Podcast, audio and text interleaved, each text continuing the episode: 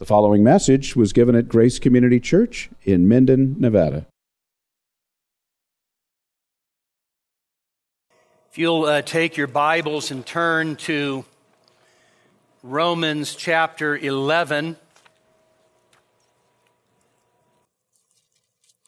Romans uh, chapter 11 will be reading verses 1 through 10.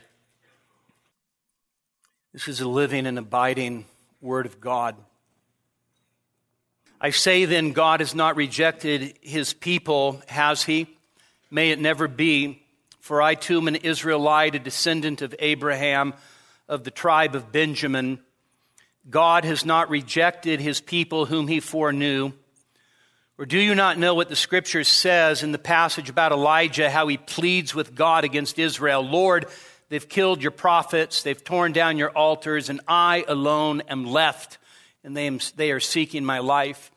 But what is the divine response to him? I have kept for myself 7,000 men who have not bowed the knee to Baal. In the same way, then, there has also come to be at the present time a remnant according to election, according to grace. But if it is by grace, it is no longer on the basis of works. Otherwise, grace is no longer grace. What then? What Israel is seeking, it had not obtained, but those who were chosen obtained it, and the rest were hardened. Just as it is written, God gave them a spirit of stupor eyes to see not and ears to hear not, down to this very day. And David says, Let their table become a snare and a trap and a stumbling block and a retribution to them. Let their eyes be darkened to see not and bend their backs forever. Grass withers and the flower fades, but the word of the Lord abides forever. Amen. You may be seated. So God made a covenant with the nation Israel. And that covenant, you could think of it this way hundreds of commands, but all of those commands get boiled down to this. The covenant required them to love and to worship God with all of their heart and to love their neighbor as themselves. Under the terms of that covenant, God would be their king. They would love him, they would serve him, and they would actually serve one another as brothers and sisters. But Israel rejected God as their king. 1 Samuel chapter 8 and verse 7, the Lord said to Samuel, Obey the voice of the people. This is when they asked for a king in all that they say to you, for they've not rejected you, but they have rejected me from being king over them. In that rejection of God as king over them, they violated the first covenant requirement of loving God.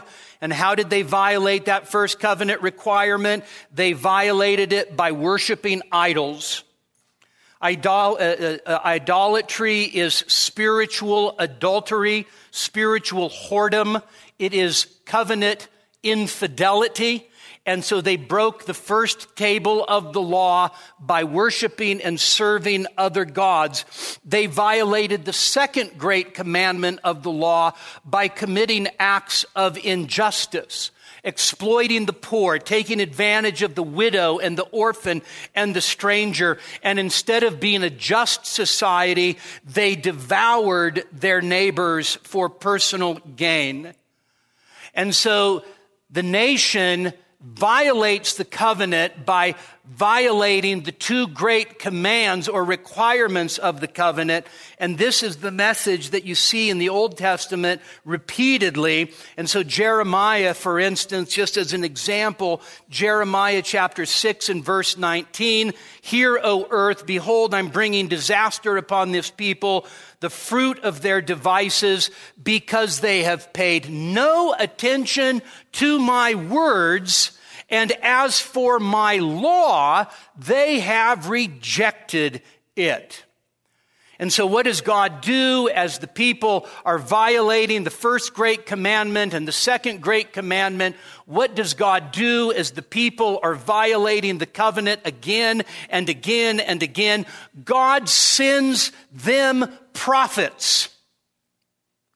This is why we, we call, we don't have time to develop this. Go to Zambia next time I teach Old Testament prophets and you can hear all about it.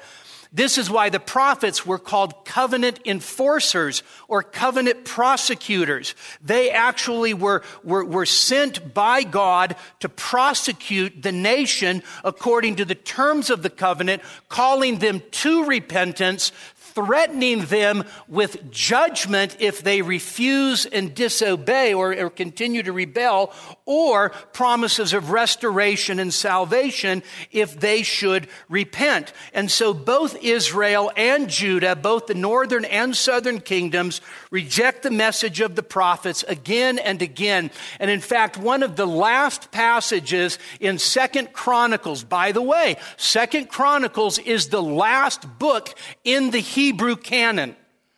The last book in Hebrew Bible is not Malachi. The last book is Second Chronicles. And it is actually, there, there's a, by the way, there's a whole story to the, to the order of Hebrew canon that, that our canonical order completely misses. But anyway, you get to the end of Second Chronicles and God actually says for about the sixth time why he sent them prophets. He sent them prophets because of their sin, because of their idolatry. He sent them prophets to call them to return to the God of the covenant. And the summarization was this You have rejected God, you have violated his covenant, and I, we therefore call you on God's behalf to repent, and we call you back to covenant fidelity. And so God sends these prophets, a multitude of them, to bring Israel back to the Lord. They testify against Israel, and yet Israel and Judah would pay no attention to the message of the prophets. And they not only reject the prophets, oftentimes they kill the prophets. That rejection of the prophetic message ends up reaching its climax with the Son of God. You remember the parable of the vineyard owner. And so those that are sent to those that were leasing the vineyard actually um, uh, represent the prophets. And so as they, as they reject and abuse those messengers, then the vineyard owner says, I will send my son Surely they'll respect him.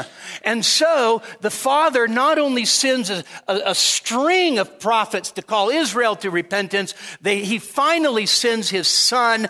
And this is what the, is the climax of Israel's rejection. Psalm 118, 22, the stone that the builders rejected the stone that the builders rejected has become the cornerstone.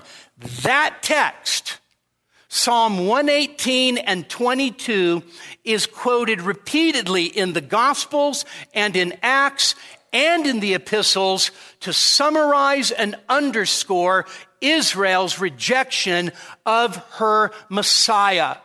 And so here's Peter preaching in Acts chapter 4, and he says, This Jesus, is the stone that was rejected by you, the builders, and it has now become the cornerstone.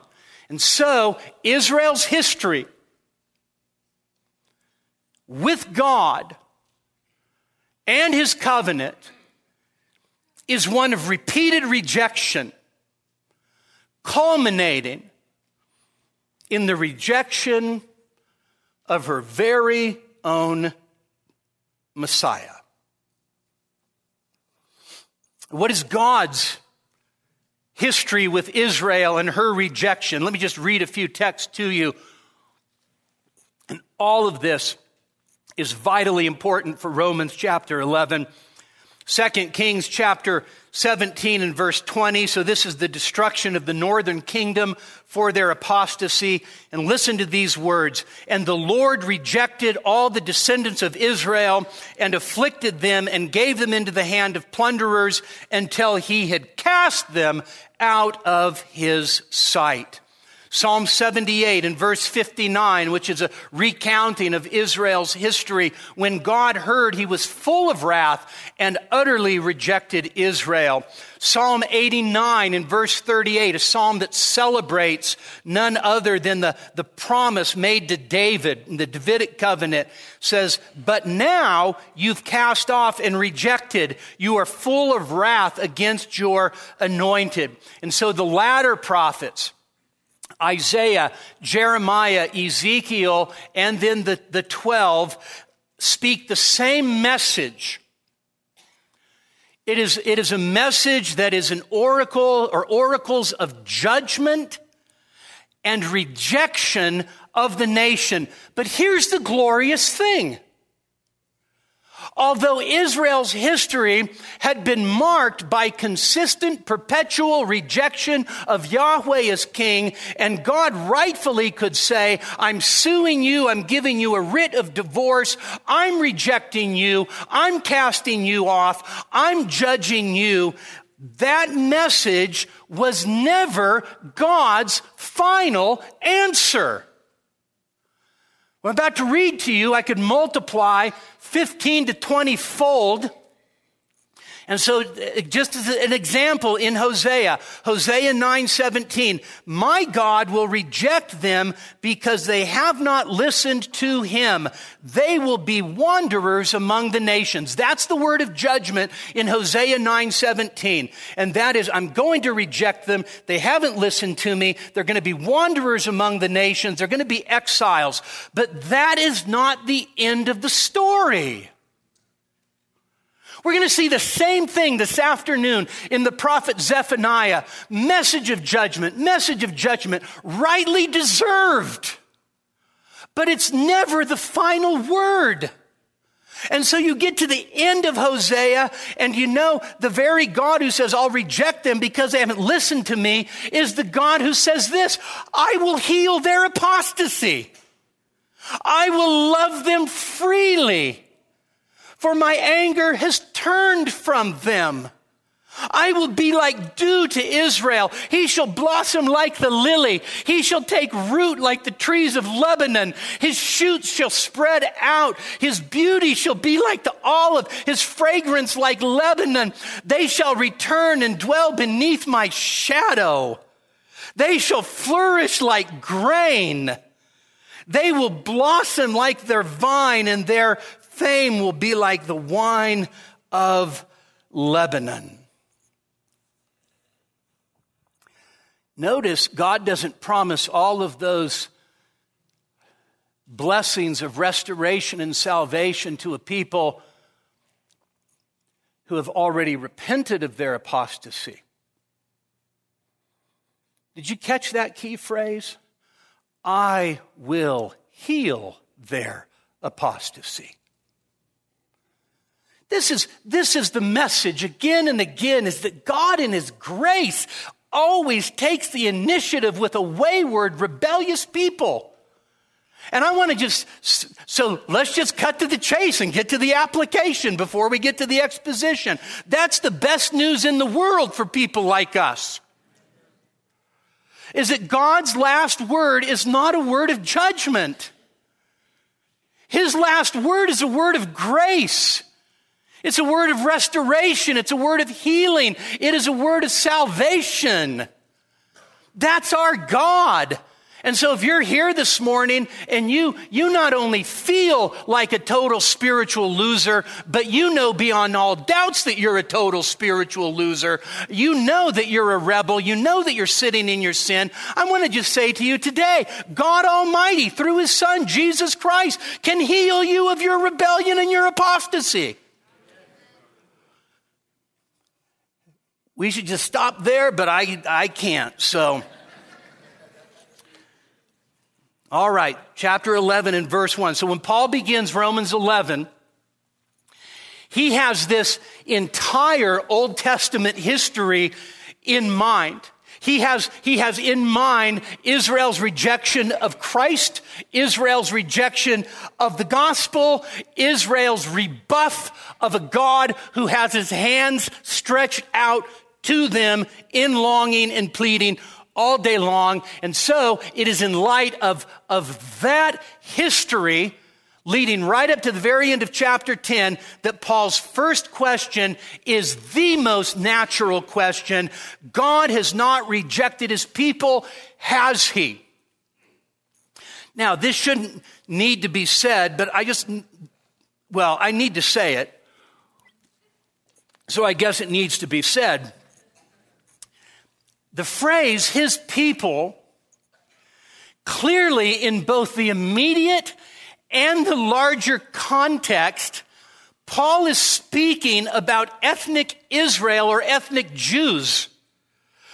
If, if Paul's not talking specifically about ethnic Jewish people, his, his whole argument falls apart. If Paul is not talking about his kinsmen according to the flesh, then his whole argument ends up being meaningless. So the question goes like this God has not rejected his people, has he?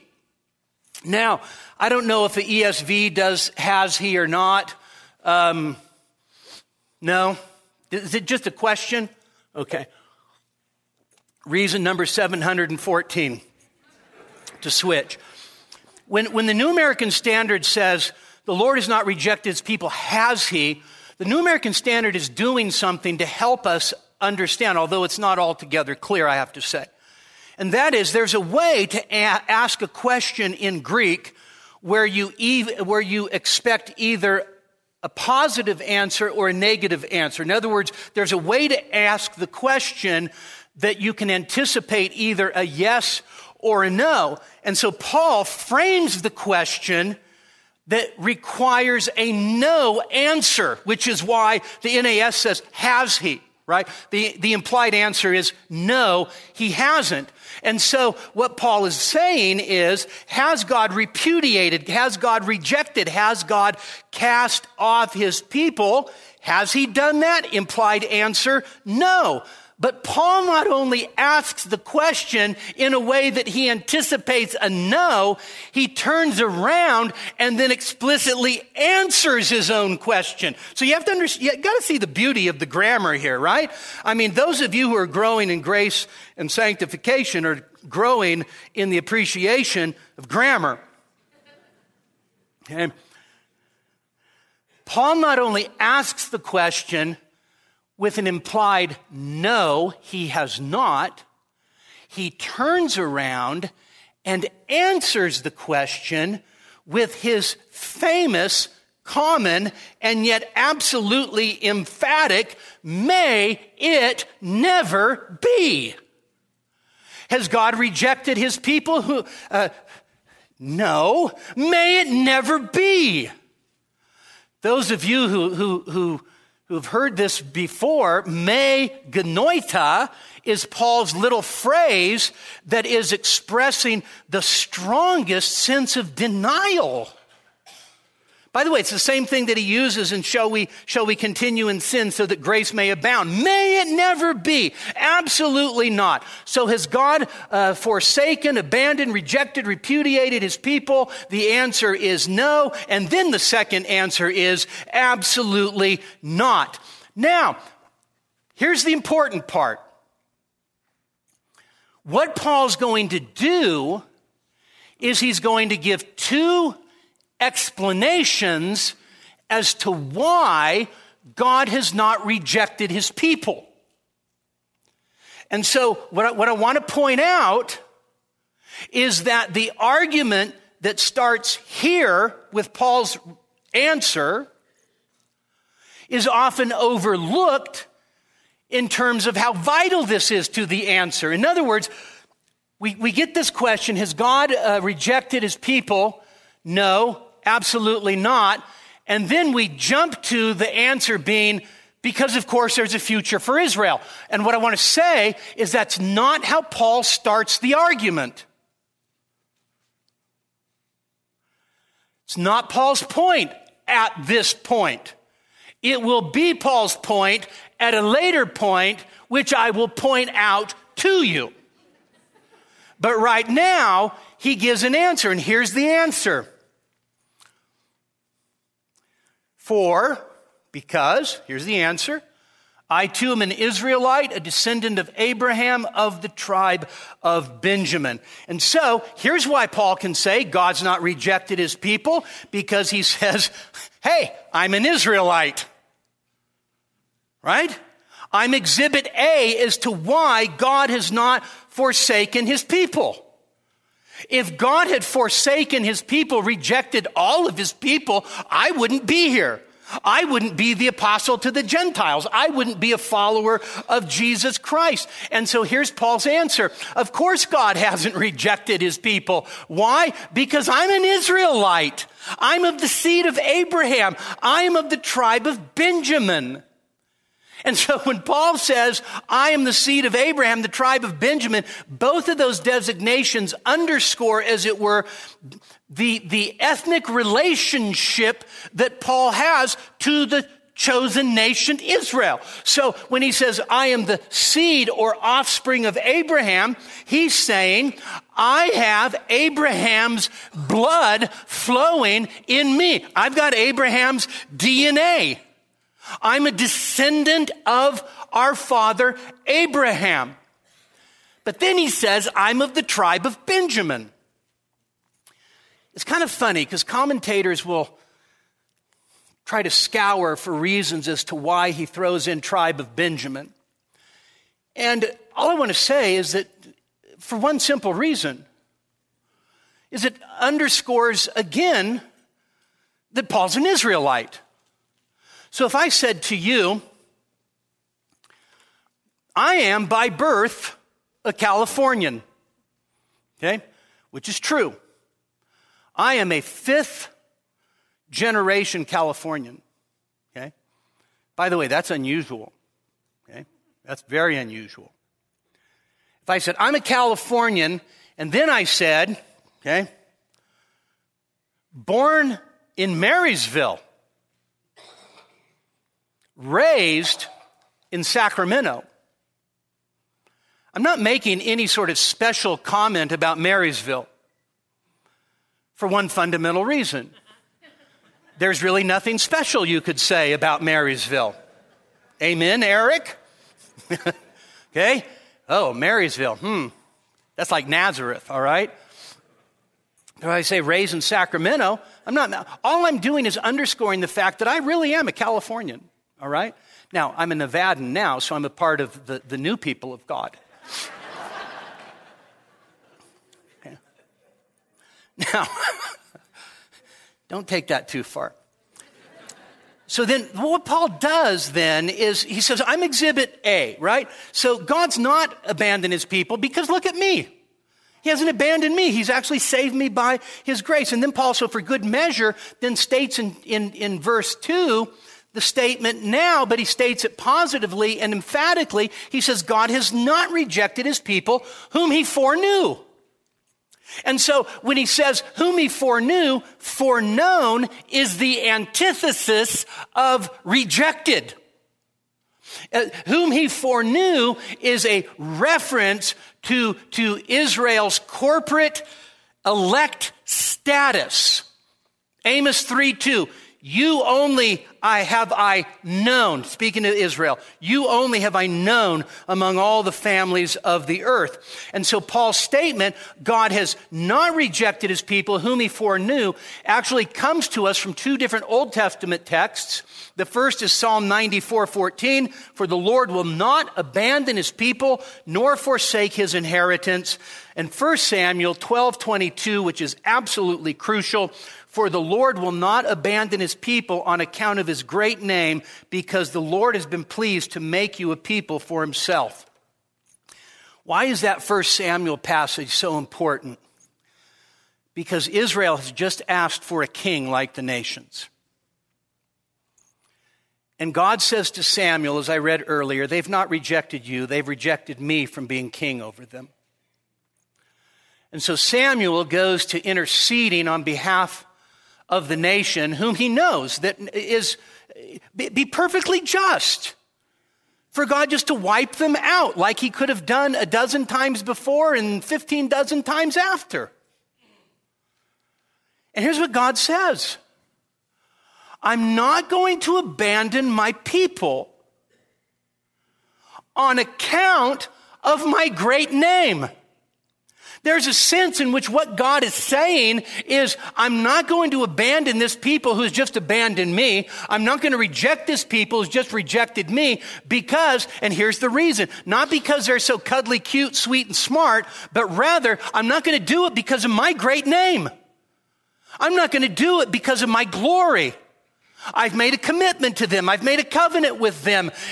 What is at stake ultimately is my faithfulness. And so since God's glory is uppermost in his own affections, God says, I'm not going to abandon you, but I'm not going to abandon you because of my great name, not because of your great name, because your name stinks. All right. So what's important in verse 1 and verse 2a is to see that what Paul's doing is he's making an argument God has not rejected his people. He's making that argument on the basis of an elect remnant. Okay? Now, the argument of Romans 11 is similar to the argument of Romans 9 in that there's an election according to grace, and God has an elect remnant. Not all of Israel is from Israel, 9 6, right? But Paul's not just repeating the same argument from Romans 9. Rather, what Paul's doing is he's doing something a little different. The salvation of the elect remnant, which is according to grace, is actually now evidence of the preservation not only of that elect remnant, but it is evidence that God is not done with his ethnic people. All right? So, so that's, that's the difference. So both of them say there's a sovereign election according to grace, and there is, there is a remnant that God has for himself, and that is absolutely true. You can trace it from, um, uh, through, through the children of Isaac and through the children of Jacob.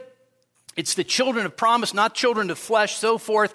And so that's his argument in 9. When he gets to 11, he says the same thing in a sense. There's still that election according to grace, but here it is. That election according to grace is of that remnant, and the preservation of that remnant is, is evidence that God is not done with his people. Okay? Now, Paul gives a second answer. I love this answer. It's an answer that's illustrated historically from Elijah's day. Second part of verse 2 and verse 3. Paul says, Or do you not know, in the section about Elijah, right? So Paul is going to go back to 1 Kings chapter 19, where Elijah, and this is Paul's language, makes earnest appeal to God against Israel. Okay? So Elijah 18, or Elijah 18, try to find that in your Bible. First Kings chapter 18 is this classic showdown. Okay? Vic and Bertie and I have stood at Mount Carmel, and they have a they have this statue of Elijah holding a sword over his head with one of the prophets of Baal under his feet. Awesome. got this great showdown. You got the prophets of Baal, and then you've got Elijah, right? The true prophet of Yahweh. And so the people are doing what? They are going back and forth. They're limping or halting between two opinions. Who's God? Is Baal God or is Yahweh God? And so you'll remember, it's actually a hilarious passage. If you have, if you have even just a half an ounce of a sense of humor, you have to at least crack a grin. Prophets of Baal set up their altar It's the God who answers by fire that's going to be the, the, the, true God. And so the prophets of Baal set up their altars, set up their sacrifice, put the wood out, and they, they dance and they shout all day long. Nothing happens. And Elijah sitting there in his lawn chair. Maybe you guys need to yell a little louder. Maybe he can't hear you. So they scream all the louder, shout all the louder. Then they, then they end up resorting to cutting themselves. Um, I, I guess to show Baal how serious they were and how much they wanted him to answer by fire. And then, and then Elijah says, well, you know, maybe, um, maybe he's on a journey and he, he just left for the day. Or maybe he's in the restroom.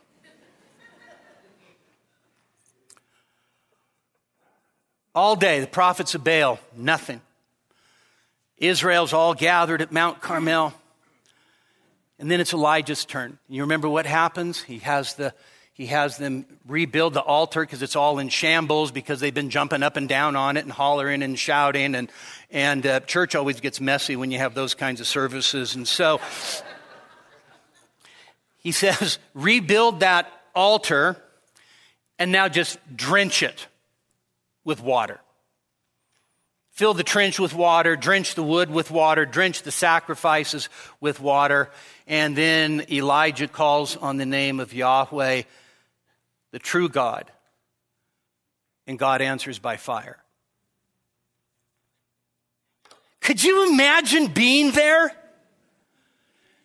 That would have been absolutely awesome. Right? I mean, here, here, I mean, it was like no problem. He just, Elijah asked once, God answers. There's the prophets of Baal, all beat up, sweaty, and bleeding. And they're like, you've got to be kidding me, right? And so, so you would think that at that point, you would think that what would happen is because God answered by fire, all of Israel would actually turn around and bow the knee to Yahweh, the true God. But it doesn't happen that way. By the way, miracle signs and wonders never can change a heart. And Israel continues in her apostasy, continues in her Baal worship, and then Jezebel hears, oh, by the way, all of your prophets who've graduated from your special seminary there in Reading, they're all dead.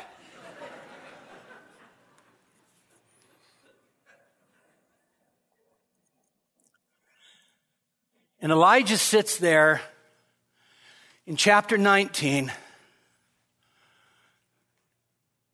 depressed. The depressed, dejected prophet who just saw God answer by fire. And so then Elijah starts to do what all depressed prophets do he starts to whine.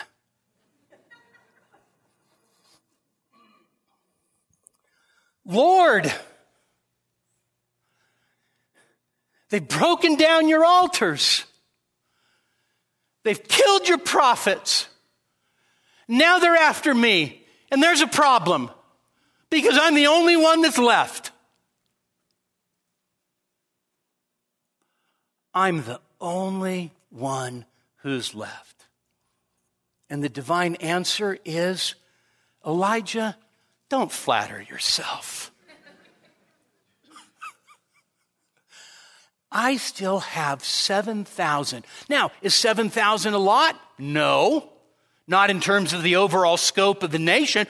7,000. I still have 7,000. I still have a remnant, Elijah, who have not bowed the knee to Baal. 7,000 of them, Elijah, and I know who they are, I know where they are, and I know their loyalty to me. So what's the point? The point is actually really simple.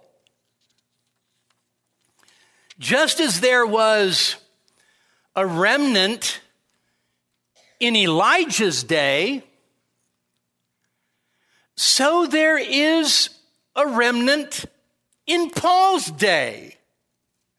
This is, this is the, the correlation that, that Paul is making. And so to be sure, the, the, the majority of Israel during the time of the prophets were in apostasy. But Paul's point is, even during the time of Elijah, when it was the lowest of lows, there was a remnant, a small remnant, but a remnant known by God nonetheless.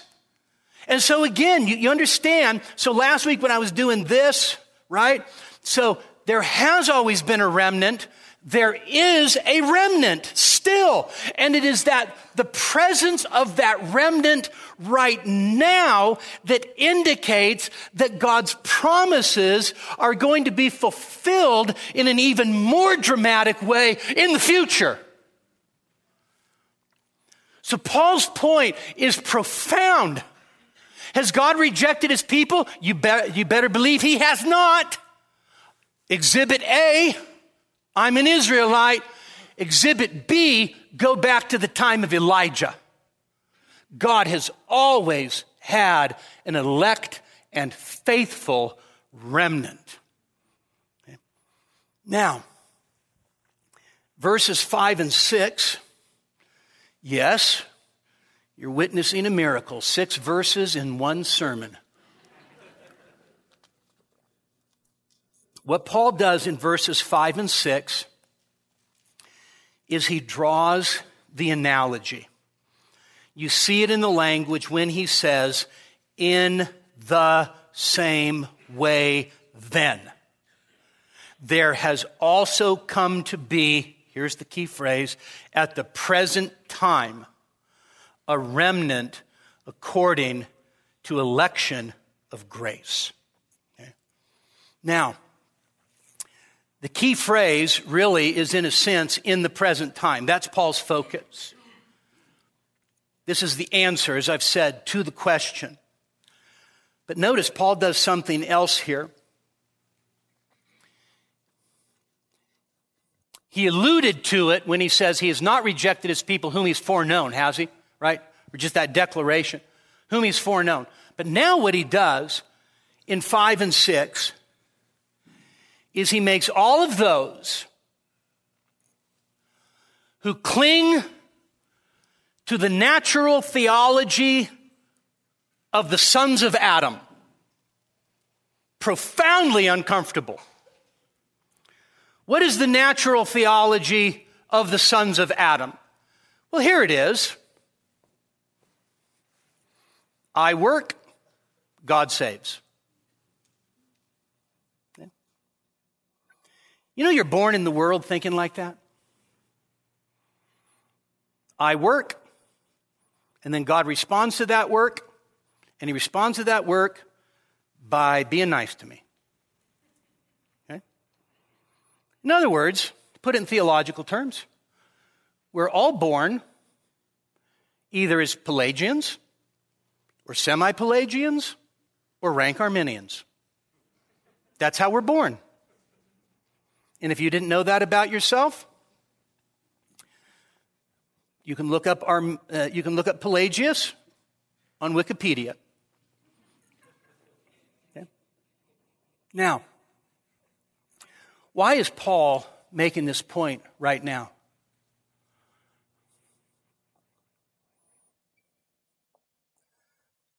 When Elijah says to God, I alone, I alone am left.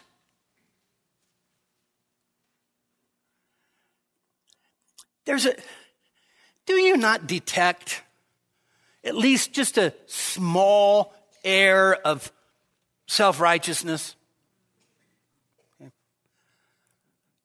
It's like Peter. All these other dirtbags may deny you, but I never will. Right? Sort of an elevated view of of, of self, right? So I'm the only one that's left. And you know, as, as, as Christians, we can start to think, you know what, the whole world is going to hell in a handbasket and uh, things are really bad and um, it's like me and my little group, we're the only ones that are left. Or you could, you could think about that in terms of like church, right? All the churches are terrible except mine. Right? Start to think like that. Paul is not going to let us think like that.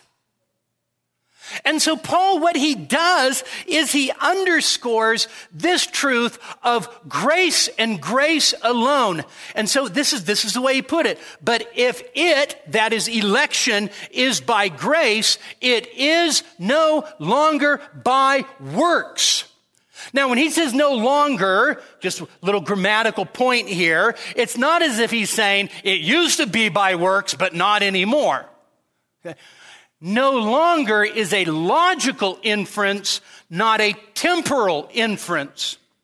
And so Paul says, so if election is by grace, then it is not by works.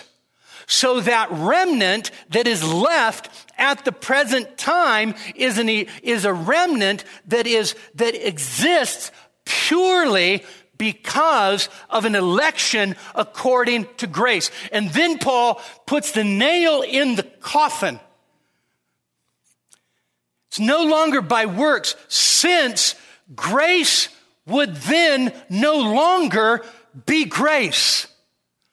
What a statement. Do you understand what Paul's saying? And that is, if, if, if, if, if you are, we'll just speak generically, here. if you are among God's elect, okay, if you are among God's chosen people, you are among God's chosen people, not because of anything in you, but because of grace that is in God.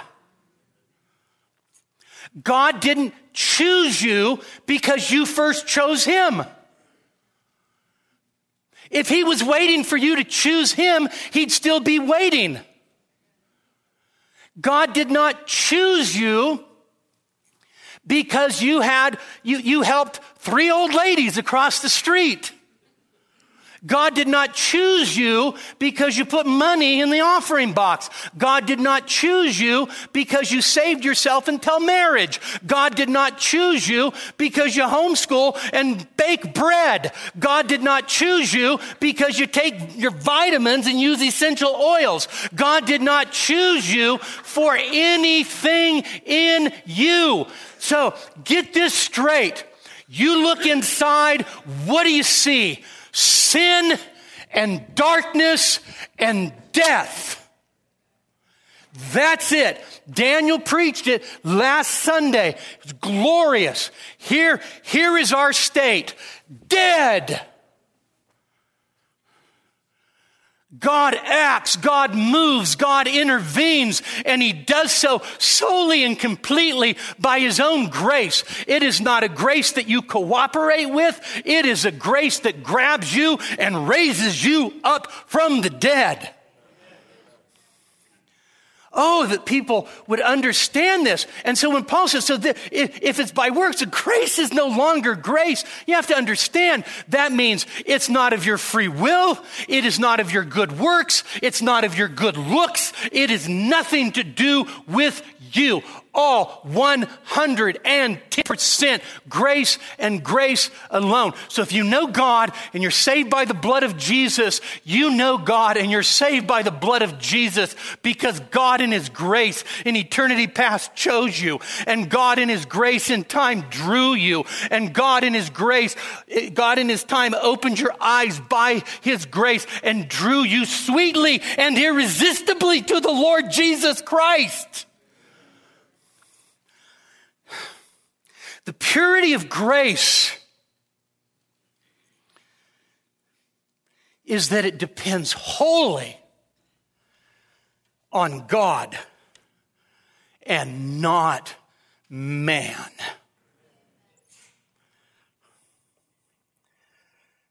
Oh, I'm out of time. In this present time, I'm out of time. So there's a remnant. Here's Paul's point. There's a remnant of believing Israelites because of grace alone. God's always had a remnant.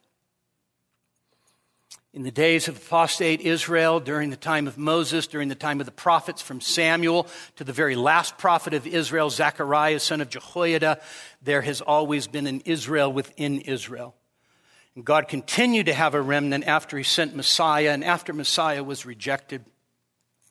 And so, has God rejected his people? No. He's always had a remnant, and he continues to have a remnant. And the very presence of that remnant is a promise of a greater harvest. And so, is this important for us? Or do you just go, well, that's great for the Jews? It has everything to do with us.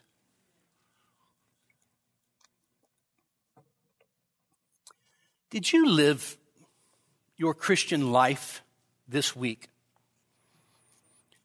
so consistently, so beautifully, so powerfully, so righteously, so uprightly that God says, ah, there's no way I could reject him. Well, you laugh. You know why? Because we know better. Did we live our Christian life this week in a way that if God, listen to these words, did we live our Christian life this week in a way that if God were to forget Christ, we would be rejected. Absolutely. Absolutely. Lose your temper with the kids? Not anybody in this room. Have little flares of unbelief?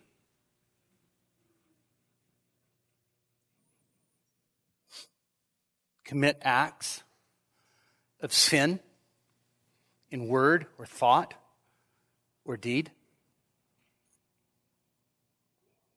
Or was your faith of such a high caliber that God says, I am so happy you're on my team?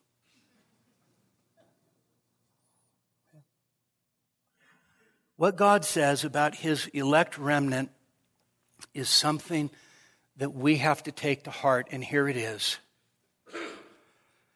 Grace and grace alone is the only kind of grace we need. His people, who are truly His people, have been chosen by grace before the foundations of the world. His people, who are truly His people, have been called by that grace in time and his people, who are truly his people, are kept by that grace all the way to the end until they take their last breath and wake up in the land of the living. It is that grace that keeps you. It is that grace that sustains you. If you lay your head down on your pillow tonight and you are not forsaken, it is not because you're an all-star on God's team. It is because of grace and grace alone. If you lay down on your deathbed and you're able to say, I love thee in life and I love thee in death and I'll love thee as long as thou lendest me breath and say when the death dew lies cold on my brow. If ever I love thee, my Jesus, tis now. If you're able to say that when you're dying, it is by grace and grace alone. And so you want to know why, child of God, you'll never be rejected? You want to know why? Here it is. Is because there was one who was rejected in your place. There was one who endured the rejection that we deserved. There was one who was forsaken of God, stricken and smitten. There was one who had our iniquities laid on him, and by his stripes we are healed of sin and misery forever. And so, child of God, here is your hope. Here is your strength. Here is your footstool. Here is your, here is your resting place. Here is your joy and happiness because Jesus Christ was rejected by the Father in my place because of my sins. I will never be rejected by God because I'm in Christ. Some of you don't have a clue what I'm talking about. And I pray that God would grab you by your throat. Don't buy this God is a gentleman nonsense. He doesn't knock and wait for you to answer the door. He's like a he's like a parole officer who's coming in and he's going to kick the door down because you're you're in trouble.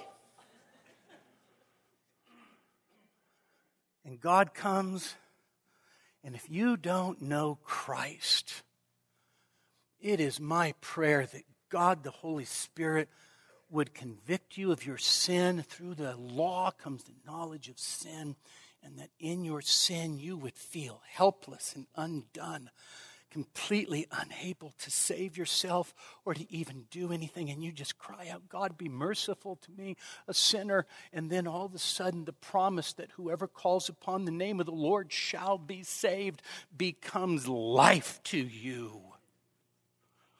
For those of you who know what I'm talking about, here's the application be super happy about it. If you're a Christian and you look like you just, your dog just died, you got a problem. Your Savior lives. God's grace surrounds you. Your sins are forgiven. Your name's written in heaven. You are the elect of God, chosen by God before the foundation of the world. And some of you look, walk around looking all dour and sourpuss. And I just want to tell you, there is nothing sanctified about looking like the end of the world is about to happen. Sanctified heart that's glad in the saving work of God rejoices and is glad. Let's pray. Our great God, how we thank you for matchless grace, unrivaled grace, sovereign grace and how we thank you that you don't reject your people. We pray for those who are without Christ and without hope. May today be the day of salvation. In Jesus' name, amen. We hope that you were edified by this message. For additional sermons as well as information on giving to the ministry of Grace Community Church, please visit us online at gracenevada.com. That's gracenevada.com.